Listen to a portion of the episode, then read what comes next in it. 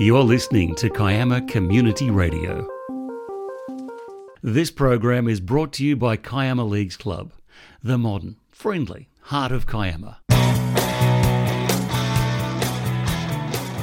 Welcome to Around the Arenas, Kiama Community Radio sports program, where you can regularly hear what's happening in sport across the region.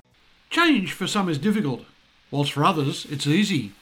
Forced change can be uncomfortable, but necessary. Shortly, we all will be changing the clocks forward as we move into daylight saving, and whilst you're at it, why not change your smoke alarm batteries? So, with summer fast approaching and a bit more time to enjoy the afternoon sun, why not consider making a change to your health and fitness behaviour by committing to doing a bit more exercise? So, with all that in mind, I thought I'd discuss personal fitness improvement with Courtney Amberg, a devoted fitness expert. After listening to our discussion, why don't you consider a lifestyle change that just might help you down the track? So today I'm talking with Courtney Amberg. She is the manager of One Fitness here in Kiama. And I'm here to talk today about making a change in your life. We're coming up to the clocks changing in October, so why not get motivated, get up, get out, and uh, and let's do some exercise. So, firstly, Courtney, welcome to Kiama Community Radio. Thanks, Glenn. I'm excited to be here. So, Courtney, how do I get started? If I'm going to make a change, what do I need to do? I think the most important part about wanting to make a change, whether it's nutritionally or physically, getting more active, getting some more exercise, is really just having a, a look at where are you now, if that makes sense. So if you're going from not really doing much or just kind of putzing around the house, maybe just adding in a little bit of a walk once every other day. Or say you're a little bit more into training so you're training two times a week. Maybe we need to add another training day in or maybe we need to add a little bit more strength training. So it really kind of depends on where you are but really just start with something. Do something. Okay so you've, you've spoken about walking. Now let, let's start with that i guess. So how far do i walk when i'm kicking off? Now let's say i'm a little bit overweight um, and let's start from there. So I need to do something. How far should I walk a day? Walking is one of probably the best things you can do, right? So I would once again just kind of start slow. So if you haven't been walking at all, maybe just take a little walk around your neighborhood, see how your body feels. So it really kind of depends on you, your body, right? How active you've been or have been in the past. So being a little bit sore is good, right? So when you get home and you feel, oh, my muscles have worked a bit, it's when we start to feel it kind of in our joints. So we want to avoid, say you're starting a walking routine, you want to avoid having kind of pain, sharp pain, any kind of aching within the joints kind of a thing. So start slow, maybe start with like a K or maybe a K and a half, then go from there. Add a little bit more over time and over time and over time, and as you get stronger and better, then you start to add even a little bit more. Okay, so um, so walking, I, I, can I can link to that. You touched on soreness. One of the demotivators, I think, of, of exercise is, oh, I've had a go. I've gone too far. I may have gone three or four k, and the next day I'm sore, or two days later I'm sore, and then I say, well, I don't know if this is for me. Mm. So how do I get over? Or is, is soreness? You've said soreness is not a bad thing. So so you should keep exercising, even though you're feeling a little bit tight yep. in the muscles, but not in the joints. Is that what I take away from that? Yeah, so it's good to feel, like I said, it's good to feel sore and to have like that muscular. I don't like to use the word pain because when I think of pain, it's like, okay, an injury, right? We want to feel sore, we want to feel that we've worked. But when we start to feel stuff in the joints, that's kind of an indicator that there probably could be something else going on, or maybe you've used a little bit poor technique, or maybe our muscles aren't strong enough quite yet for that movement. So it kind of really depends. But for the most part, if you feel like you did a little bit too much, that's okay. Rest a little bit, but then actually getting back out and doing whatever it is that you were doing. So, say walking, for instance, going back out for a walk or even going for a swim, moving that muscle is actually going to help flush out all the things that are making you feel sore and tired. So, us just sitting on the couch after that actually prolongs that feeling as opposed to getting back out and maybe trying something different. So, like I said, say you're sore from walking, maybe go into the rock pools and have a little leisurely swim for 20 minutes, right? Move your body, flush out all that those chemicals that have happened within your muscle, and you're going to start to feel a lot better. And then you're not going to feel as what's the word? I, guess not um, demotivated, but yeah, lethargic, lethargic. I guess yeah. you know. I, I get to a point. I start off. I'm I'm I'm happy to be doing it, And all of a sudden I think, oh, I don't know if I want to do this. So yeah, I think you get a little bit lethargic. You get uh, in, in your head. You think, Discouraged, oh, yeah, I- I, won't go today, and then today becomes tomorrow, and the next Yeah. day. I think the most important part is just remembering when I think about exercise and a healthy lifestyle, I think about it for the rest of my life, right? So for me, a rule is four days forever. So whether that's walking, whether that's for me, it's strength training, I want to do some type of activity, physical activity, four days for the rest of my life. So if that means one day I went really hard and I'm pretty sore, and this week I only get three days, I have the rest of my life, right? So next week I'm to try and get four. So instead of always thinking like I didn't do it perfect or I didn't, you know, achieve that thing that I wanted to achieve right away, or maybe I went a little bit too hard, I'm a really sore, like maybe just get right back on, right? Because we have the rest of our lives and it's actually to help benefit us more if we just, all right, yep, I'm right back to it. Just consistency is the key. That's terrific advice. I've never, I've never heard it put like that before. Mm. Yeah. But certainly that's terrific advice. And it was one of the questions I was going to ask: How many times? Mm. How often Yeah. do I do exercise? So you aim for four a week. Yeah, I think that's a really good number to kind of think about. I also think about like the minimal effective dose. So when we think about like medicine and stuff, there's a minimum effective dose that gives us what we want that doesn't really put us at risk for other things. A lot of times people go off the deep end with exercise. They think more is better. When really when we're recovering, that's when we're actually benefiting from all the things that we've done in our training session. So when we're training, we're actually tearing ourselves down. When we recover is when we're actually building the muscle back up, where we're burning calories, where we're kind of refueling, resetting, getting better to then train again, if that makes sense. So I think really the golden in my head is that four days forever, meaning I'm getting two to three days of rest a week. So I'm recovering. I'm hitting four days where I know I'm, I'm burning a lot of calories, I'm burning energy, I'm building muscle, or I'm maintaining the muscle that I have. And I'm doing that for the rest of my life, right? So maybe if I had a goal, like we're gonna have an eight week challenge, I might bump it up just for that period, right? In that little season of this year, I might do five sessions a week, right?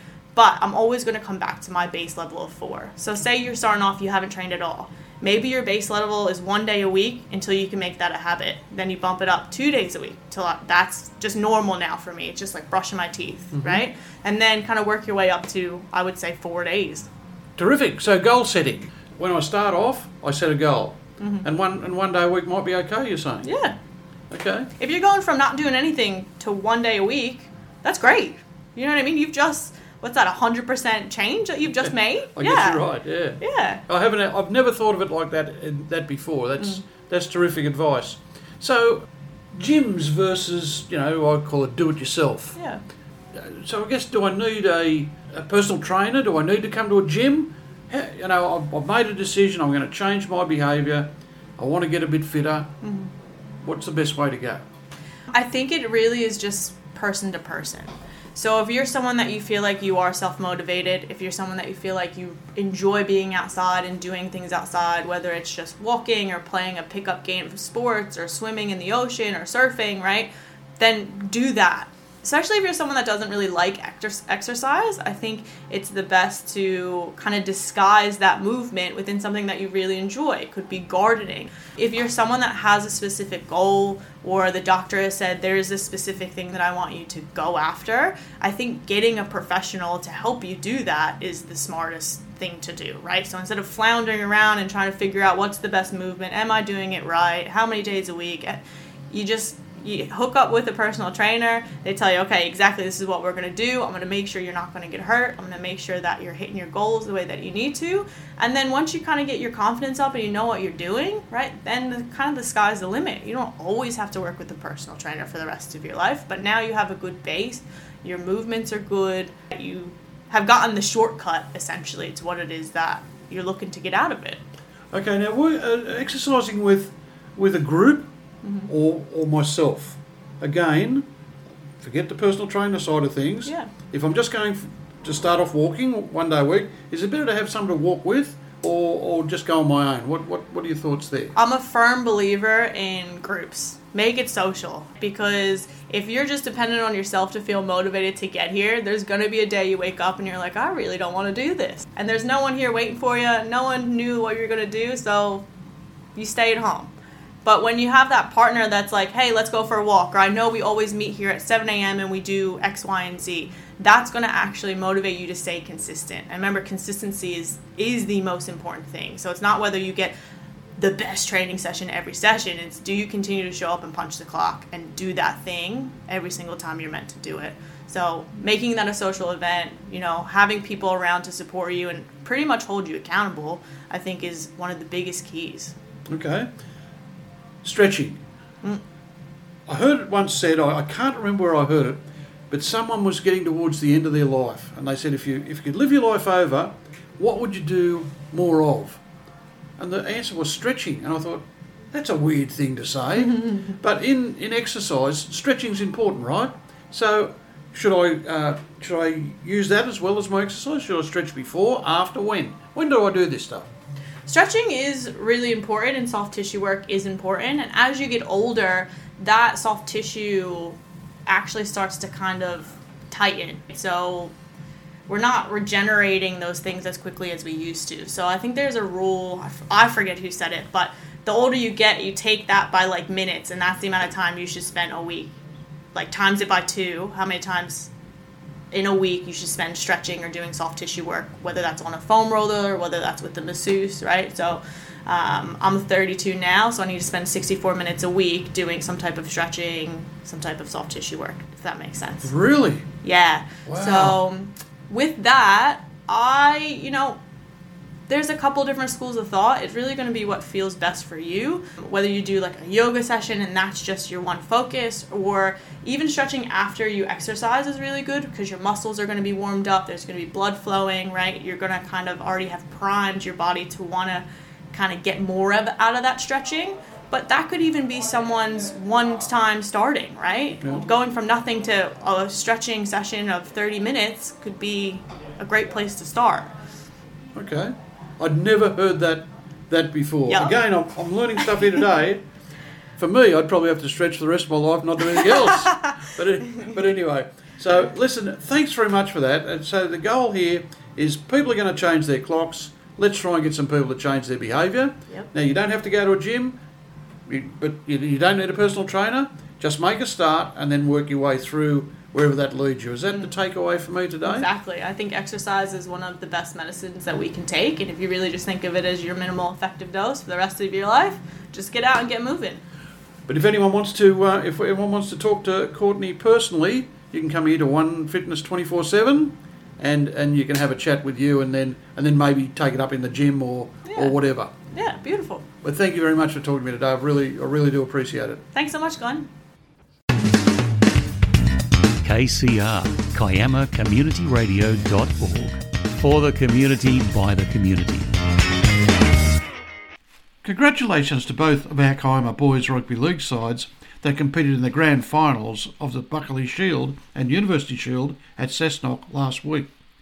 Kiama High School was crowned winners of the University Shield following a great win over Bass High, 22 points to 12.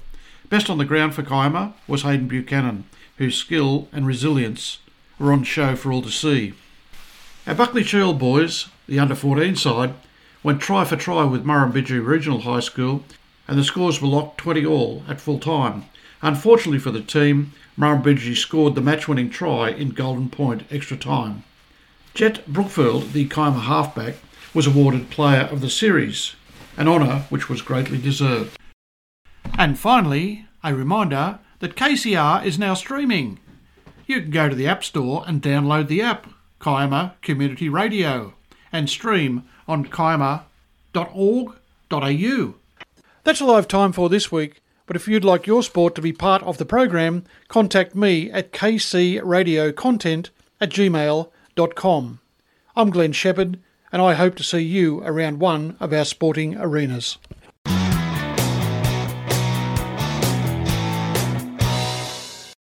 This program is brought to you by Kiama Leagues Club, the modern, friendly heart of Kiama.